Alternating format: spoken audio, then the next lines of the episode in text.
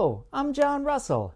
Today, let's explore one of the common issues that Spanish speakers face when pronouncing words in English. They often have difficulty with the difference between the b and v sounds of English. Although the letter V is used in writing in Spanish, the sound V does not exist. Instead, Spanish speakers use the B sound. The result is that English words, such as very, sound more like berry. Yes, the fruit. The central difference between the two sounds is in the lip placement. The B sound requires both of your lips to meet.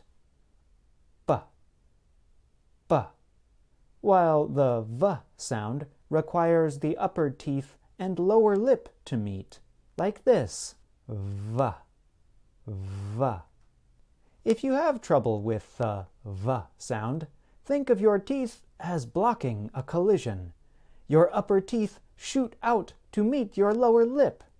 This keeps your lower lip away from your upper lip. V. V.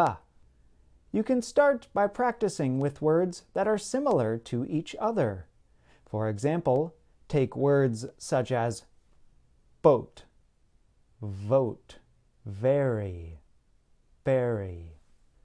Film yourself pronouncing the two words and make careful note of your lip placement.